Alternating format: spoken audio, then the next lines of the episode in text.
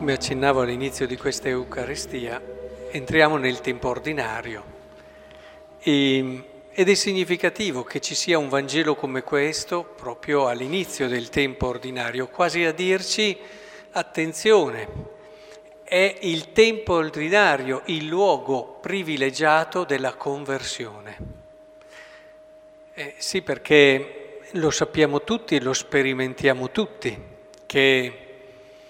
in certi momenti, in certi contesti anche emotivamente eh, forti, che ci coinvolgono in modo particolare, e,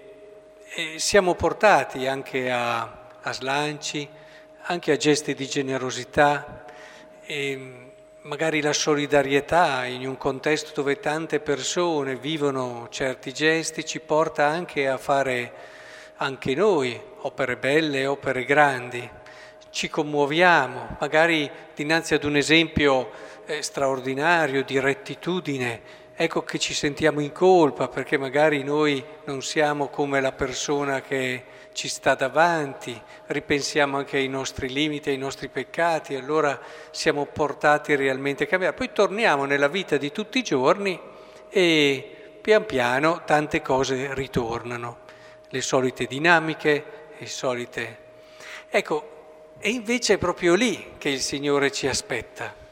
perché quando tu comprendi veramente quello che è il valore di una determinata scelta, e soprattutto lì, quando non ci sono contesti di nessun tipo, quando sei eh, neppure riconosciuto dalle persone, quando magari c'è quella monotonia de, delle cose di tutti i giorni che più o meno ha sempre lo stesso cliché, ecco è lì che invece ti giochi la tua conversione ed è lì che si misura la qualità di una persona e la qualità delle motivazioni di una persona. Non fidatevi mai troppo di quelle che sono le scelte che si fanno in momenti speciali date molto più importanza alle scelte che si fanno nei momenti ordinari e normali. Come quando si dice che la misura di una persona la si vede nel punto di morte, veramente cosa vale, possiamo dire che in un modo anticipato eh, possiamo già intravvederla su come si comporta nell'ordinarietà. E mi viene da pensare, quando stavo pregando su questo brano di Vangelo, se davvero eh, si parla della prima chiamata, no? Simone e Andrea e Giacomo e Giovanni. Gesù che chiama questi primi apostoli e loro subito lasciano e seguono. E mi veniva da pensare, ma si rendevano conto di quello che stava per iniziare? Sicuramente no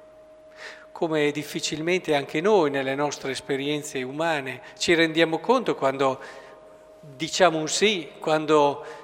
decidiamo di intraprendere una certa esperienza, a che cosa saremmo andati incontro. È normale che sia così. Persone che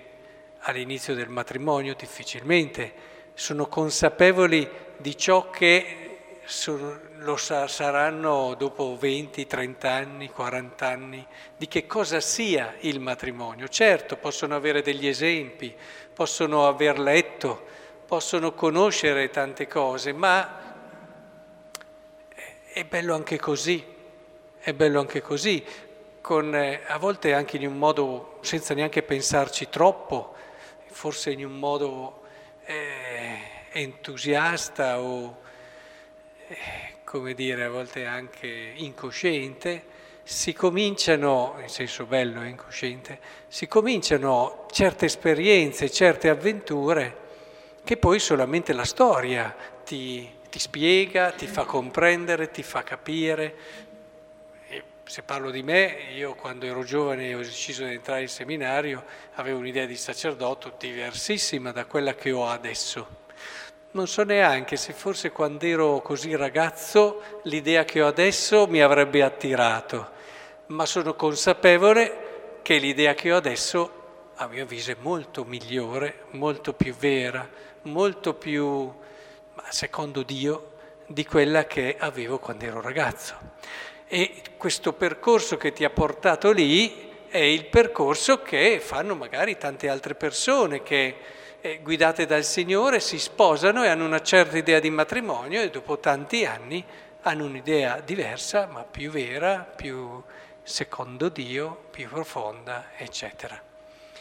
E è importante che rimaniamo in questa tensione, in questa profondità di preghiera, perché ahimè ho avuto molte persone, sia nel campo della consacrazione, ma nel campo anche delle famiglie, che quando questa idea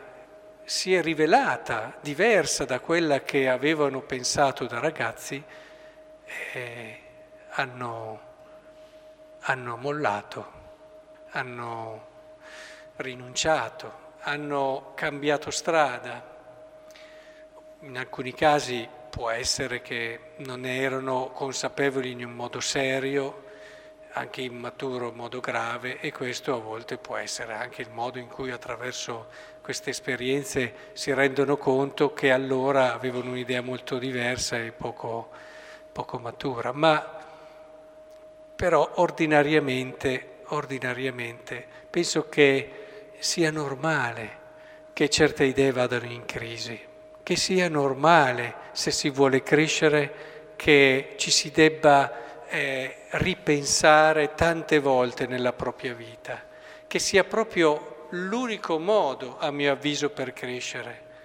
Io quando mi sento dire da certe persone, ah, dopo 30 anni di matrimonio, di consacrazione, è proprio come avevo immaginato da giovane, Oh, non so, perché è un qualche cosa che mi lascia perplesso. Non dico che non possa essere che da giovane uno aveva intuito tutto, ma non è neanche nella logica della crescita umana, nella logica stessa di Dio che non è che si discosti troppo dalla logica umana in tante sue scelte. E allora è per questo che eh, davvero vorrei che non ci perdessimo mai d'animo. E quando ci sono dei momenti, eh, loro hanno aperto la via, questi quattro pescatori, no? hanno aperto la via a una vita straordinaria. Non immaginavano quello che avrebbero potuto vivere di così bello e vero e sono morti tutti i martiri, eh? intendiamoci. È il loro fondatore sulla croce, il martire dei martiri inf- nell'infamia comune. Ma è stata una vita bellissima. Ora, anche per noi non dobbiamo spaventarci quando arrivano le crisi quando arrivano le croci. Eh, il nostro sì iniziale forse non era pienamente consapevole, ma è proprio attraverso questi passaggi che arriveremo a scoprire una bellezza che neppure potevamo immaginare, una bellezza che si nasconde solo dietro a certe esperienze, una bellezza che si nasconde solo dietro al tempo ed è, ed è possibile solo a chi è perseverante ed è possibile solo a chi non perde mai la fiducia che colui che ha scelto non lo abbandonerà mai e ha in riservo per lui i tesori più belli.